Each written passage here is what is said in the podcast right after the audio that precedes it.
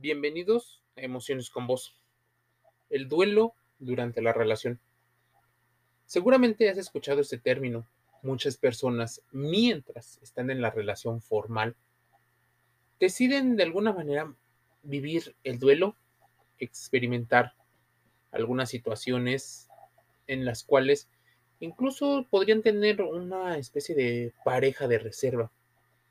Esto también tiene un nombre y es un fenómeno que dicen algunos está cobrando más número de adeptos. Hay un dicho popular, se dice que las mujeres y los hombres viven el duelo de formas distintas. ¿Qué hay? ¿Qué podría haber de cierto en ello? Bueno, tendremos que conocer de alguna manera las historias personales de muchas personas, pero generalizando, ¿son realmente diferentes los procesos por los que se atraviesan cuando uno termina una relación? ¿O es que estamos viendo en realidad dos caras del mismo dolor. El duelo amoroso posiblemente es uno de los procesos que mezclan más emociones y nace a partir del cese de una relación afectiva con una persona. Como todos somos un tanto diferentes, por muchas similitudes que haya, los duelos llegan a ser distintos debido a las circunstancias en las que se viven. Por lo tanto, aunque te recomienden algo, debes de considerar de dónde viene, de quién viene y por qué viene. No se debe cometer el error de aplicarlas como si no hubieran particularidades para cada persona. Si decimos que una relación empieza posiblemente cuando todavía no se ha terminado la otra relación, esto incluso pudiera llevarnos a sentirnos defraudados sentirnos con molestia, con ira.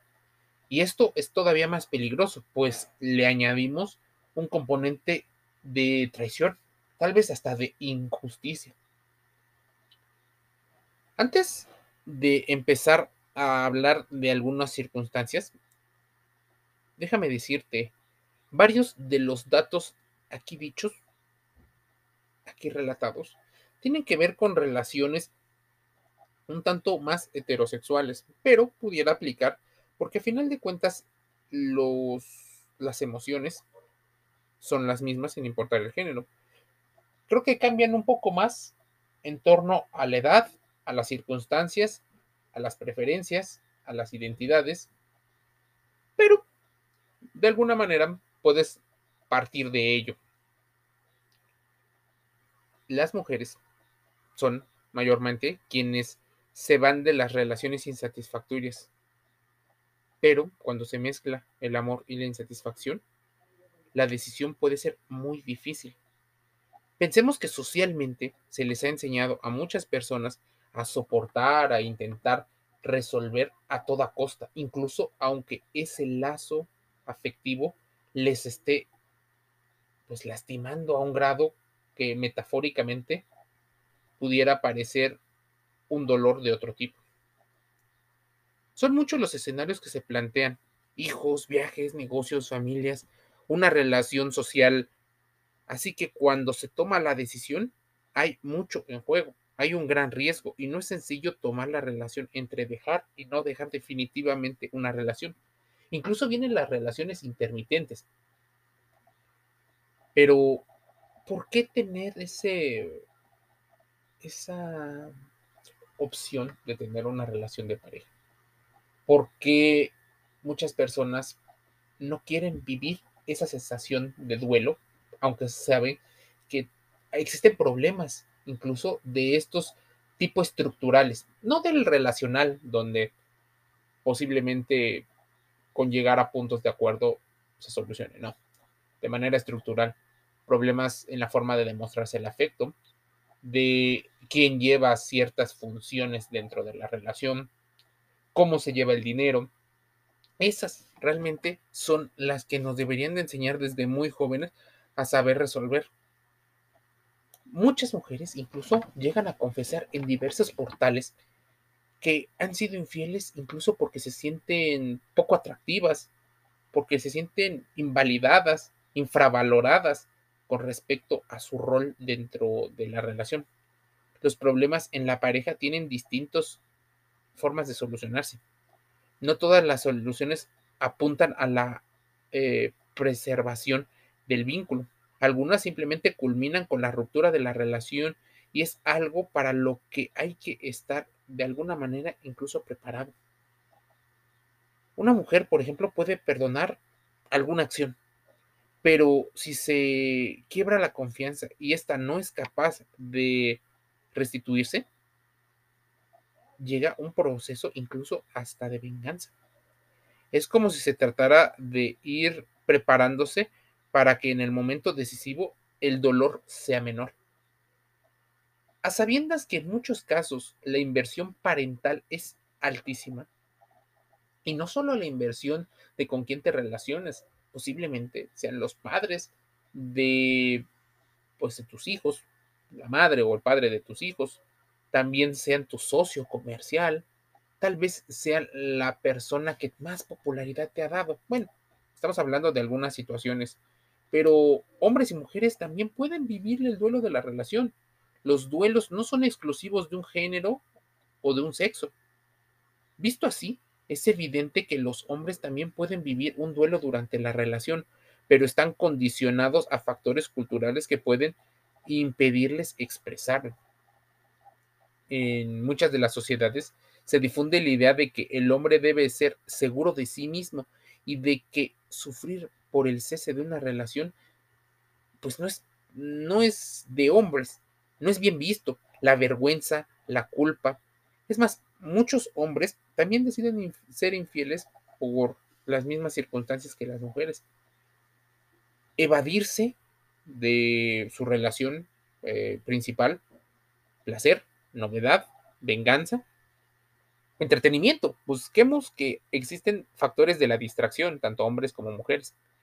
Es entendible, entonces, que la idea del duelo durante la relación esté más asociada a las mujeres, pues es o son ellas las que se asocian más fácilmente con su mundo emocional.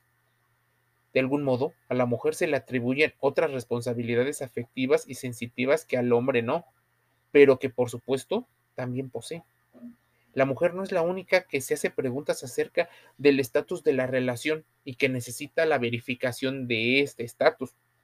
Puede que una parte de ellos, entre mayor facilidad en la inercia de la dinámica de pareja, presten atención a los problemas o inquietudes. Los duelos son eventos dolorosos y por supuesto muchas personas no quieren experimentarlos. Así que van dándose cuenta poco a poco o gradualmente de las etapas del duelo. Algunos especialistas determinan que el proceso del duelo amoroso puede llevar seis, nueve fases. Una es la, incredulidad o la negación. La otra, la insensibilidad. De alguna manera existe una desconexión de este tipo. De hecho, no es que pase de una a otra, posiblemente se interconectan. Luego puede venir la tristeza, el miedo, la angustia y la culpa. Como quinta, la ira y la venganza aparece. Tal vez la siguiente fase deba ser la sensación de descontrol, necesidad de salir o de huir, la nostalgia, posterior a la ruptura como tal formal, Luego, la serenidad y la necesidad de estar mejor y tal vez hasta de priorizar un poco la salud emocional. Sin caer, por supuesto, yo te recomiendo no caigas en el narcisismo y de preferencia te asocies a la idea de la asertividad, de la autoestima y no del amor propio. O sea, como un concepto científico más que nada. Y después viene el proceso de asimilación y de aceptación. Incluso algunos le llaman justificación, ¿Qué características entonces tienen las fases del duelo de la ruptura de pareja? Bueno, vamos a hablarte de esos. Mira, no hay una especie de duración normal de ciertas fases, pero sí está estudiado de alguna manera que algunas pueden llegar a durar más o menos. La insensibilidad, algunas personas cuando dejan de negarse el hecho de en sí de la ruptura, empiezan a creérselo, entran en una fase muy curiosa donde dicen no sentir nada o como de anestesia emocional. hablan del tema igual que te comentarían de una noticia o un chisme de le que le pasara a otra persona.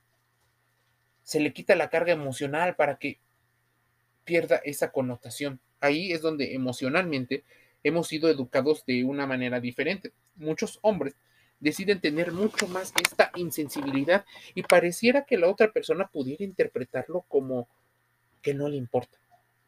De hecho, muchos de los consejos de las gurús y de las influencias en Internet te comentan constantemente sobre el amor verdadero, sobre qué tanto te pudo llegar a querer teniendo en cuenta este periodo. A ver, el otro está viviendo una etapa de desconexión emocional, de no sentir, de anestesiarse. Por supuesto, si está en esa etapa, no es que no sufra, simplemente le ha quitado esa carga negativa de alguna manera. La tristeza llega para ambos, se vive de diferentes maneras y se recomienda socialmente de diferentes maneras. A muchas mujeres, por ejemplo, cuando están tristes, inmediatamente se les recomienda que empiecen a adquirir nuevos hábitos, que empiecen, por ejemplo, a salir de nuevo, a conocer. Y ahí es donde se puede generar un apego o una conexión emocional con otra persona. El pañuelo de lágrimas, esa persona que escucha atentamente y pareciera que entiende mejor lo que necesitas de, de tu mundo emocional que la otra persona que tal vez pudiera vivir en esa etapa. A ver, la etapa de tristeza dentro del proceso de duelo emocional por ruptura no tiene una temporalidad determinada. Si bien se habla de que el proceso total del duelo no suele durar más de un año, ya que ese año la persona se ha de enfrentar a todas las primeras veces sin esa persona existen un miedo y una angustia, como te hablaba en esa etapa, incluso hasta de culpa. El miedo es una emoción que aparece con bastante frecuencia en los, en los procesos de duelo. Se ha estudiado, así que no consideres los consejos de las gurús que normalmente te hablan desde el lado emocional para que te sientas identificado según en el momento en el que te encuentres. Pero si tú le haces caso a una gurú en este momento y después, algunos meses o algunos años después, vuelves a ver ese contenido, puede que ya no te haga el mismo efecto o puede que te conecte con el recuerdo, depende cómo hayas vivido esta etapa de miedo, angustia y culpa. El miedo es una emoción que aparece con bastante frecuencia en esos procesos. Suele ser el miedo a lo desconocido, a estar solo, a el futuro, a enfrentarse a nuevas tareas o funciones que lleva la o que llevaba la otra persona. La angustia a veces eh, aparece con modo o en modo de ansiedad. Suele aparecer especialmente si los, eh, si los problemas se están dificultando, hay cosas pendientes, hay trámites. Es importante que tengas en cuenta que la ansiedad aparece. La culpa, por otro lado, aunque pareciera lógica en las personas que dejan la relación, sea cual sea el motivo, y especialmente si no ha sido de mutuo acuerdo. Lo cierto es que aparece muy frecuentemente también en las personas que han sido, por así llamarlos, eh, dejados en la relación o abandonados. Aparecen pensamientos en ambos, tal vez autodestructivos. Incluso hubiera, es la palabra que más comúnmente aparece. No todas las personas se hacen el duelo de la separación estando presentes y no en todos aparece la culpa, el miedo o la angustia. Así que cada caso pudiera llegar a ser un tanto eh, importante estudiar. Puede ser la ira o cualquier emoción, a veces aparecen en forma de enfado o de rabia o incluso de rencor. Es una fase que aún siendo una fase un tanto funcional, es sin duda una de las más peligrosas porque llegamos a transformar nuestra molestia, nuestro enojo, incluso en una fase donde nos bombardean haciéndonos creer que el otro es responsable al 100% de las acciones que tal vez no éramos nosotros, que le correspondían al otro. Ten en cuenta que hay procesos sociales, hay procesos psicológicos y hay procesos incluso legales.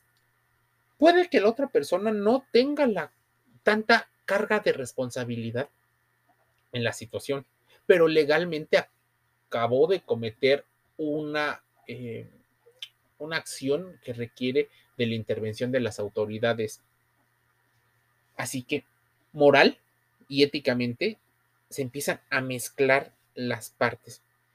¿Cómo la ira ocurre? De hecho, hay una ley, la ley Olimpia, contra la difusión de la pornovenganza, de la difusión de imágenes o almacenamiento, incluso de la distribución.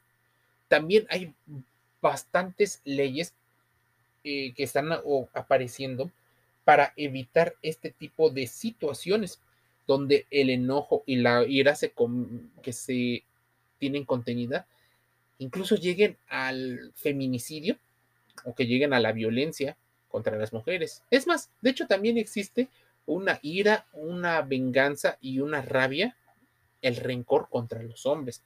Desprestigiarlos constantemente puede ser una de las cosas más comunes. Si atacas la virilidad de un hombre o del concepto de virilidad socialmente aceptado, tal vez no haya muchas personas que se den cuenta. Es más, puede haber muchas personas partidarias que hagan una especie de cyberbullying o de bullying eh, donde las otras personas queden quemados o que queden eh, expuestos. Que sean avergonzados por la acción colectiva de un cierto grupo que tal vez considere a una de las partes como víctima y al otro como victimario, así como que muchas personas consideran algo como imperdonable. Por supuesto, deberías de saber qué tan imperdonable es una acción y cómo también determinar los límites que debes de tener. Mucha gente, por el fenómeno Donning-Kruger, no sabe cuáles son sus límites. Cree saberlos, pero gradualmente y mezclados con el placer, rápidamente pasan desapercibidos. Hay una etapa que muchos le llaman la etapa del, descontrol. Suele estar frecuentemente después de la ira.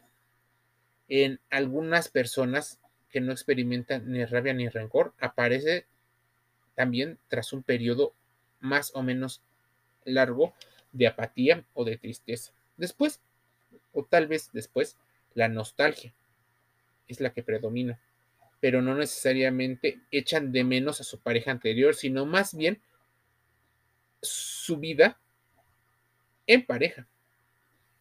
Tal vez de ellos situándose en ciertas situaciones.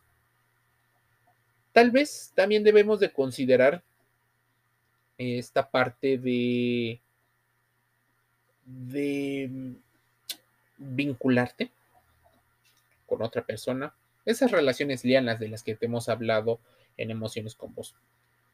También debes de considerar que puedes haberte enamorado de tu mejor versión dentro de una relación y no necesariamente de la otra persona. Tal vez la otra persona solo catalizó ciertas acciones y por eso la nostalgia puede ser algo que aparezca. También es cierto que en general predomina la búsqueda de soledad en algunas personas, sobre todo en las personas evitativas, no tanto así en las personas ansiosas, que tienden a relacionarse mucho más pronto de lo que eh, pudiera parecer. Estas personas ansiosas incluso están socialmente eh, cometiendo actos eh, que buscan resarcir el desequilibrio que la química, el desequilibrio químico que ocurre tras la separación.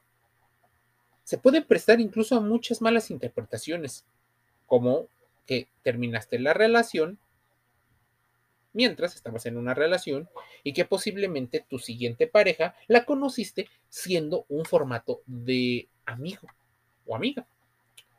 Por eso muchas personas dudan de estos amigos demasiado afectivos, porque tal vez es esta situación de supervivencia y de sentido de propiedad sobre la otra persona. Ya después de que empiezas a adquirir nuevos conocimientos, puede que llegue cierta serenidad o tranquilidad y aceptación como parte de los procesos en el duelo. Algunas personas que toman decisiones como no enfrentar la ruptura creyendo que así superarán, generalmente son personas que evitan el dolor. Incluso se pueden llegar a saturar de actividades, recurren al abuso de sustancias, reprimen el llanto y la comunicación, están hipervigilantes de otras personas. Tal vez se desconectan de las publicaciones o se llenan de memes y de comentarios que no tocan lo emocional ni lo personal. Aislarse o buscar culpables son parte de los fenómenos que ocurren. Busca apoyo social, sí, es importante. Muchos hombres carecen de este apoyo social porque socialmente no es bien visto que ellos se expresen. Las mujeres inmediatamente, si cuentan rápidamente con, con, cuentan su historia, rápidamente pueden recibir apoyo social. Algunas personas deciden no mantener distancia o limitar el uso e incluso eliminar a sus exparejas de las redes sociales. Esto no siempre o no necesariamente habla de inmadurez emocional o de baja inteligencia emocional. Podría ser aceptable alejarse porque quieres evitar este dolor. Aunque en su caso más extremo viene el contacto cero y todavía más extremo el ghosting, que lo hagas incluso hasta por manipularlo y ver qué tanto tienes control sobre la otra persona. Realizar planes a corto plazo es positivo para desarrollar alguna habilidad y enfocarse en algo positivo, así como crear nuevas relaciones sociales. Evita las falsas esperanzas. Si estás enojado, acéptalo, reflexiona por qué lo estás y no dejes que esta actitud te maneje. Incluso tampoco los vicios o las otras relaciones y que entres con una relación rebote. Aprende a analizar aprende a reflexionar y aprende a que el pensamiento eh, lógico pudiera ayudarte muchísimo a entender cuáles son las etapas del duelo. Tal vez deberías también entender cuáles son los signos que indican una crisis emocional. El exceso o la falta de comunicación. El dolor es incompatible con la ilusión, dicen algunos, pero en las relaciones interpersonales incluso puede haber una mezcla de ambas. Por eso, mientras dure el duelo, lo más habitual es que se restrinjan o se limiten las relaciones con el entorno o con los amigos. Hay quienes buscan apoyo y consuelo en su entorno. En ese caso, el cambio tiene que ver con el sentido que tienen los otros en esta relación o en esa relación y el papel que juegan de protectores o hombros sobre los cuales llorar. Los amigos no siempre em, estarán dispuestos a escuchar constantemente tus quejas. Y no es que no te quieran, sino que en algún momento esto les puede drenar la energía, la salud mental incluso a ellos. Así que es importante que empieces a escribir ciertas cosas para cuando decidas acudir a un psicólogo y te ayude a reflexionar mucho más amplio. Pregúntale, ¿qué tan responsable del 0 al 100, donde 0 es nada y 100% es todo? ¿Qué tan responsable soy yo y las acciones y los procesos mentales en los que yo tengo que participaron en la consecución de la ruptura y qué tantos puede llegar a tener él? Porque si caes en el que la otra persona es totalmente responsable, puede haber una gran, gran crisis. Y así hablamos del duelo durante las relaciones. Algo que muchas personas hacen, pero a veces sin darse cuenta. Y tal vez otras personas lo hacen dándose cuenta medianamente o seguidos por consejos que les dijeron alguien. Tal vez son personas que evitan el dolor. No lo sabemos, así que reflexiónalo y contrastes de información. Emociones con voz en el podcast favorito. Anchor FM, Deezer, iHeartRadio, estamos en Spotify, Google Podcast, Amazon Music Audible y Apple Podcast iTunes. Suscríbete, es gratis y escucharás nuestras reflexiones de manera diaria que te llevarán a tener un pensamiento mucho más amplio. Te envío un saludo.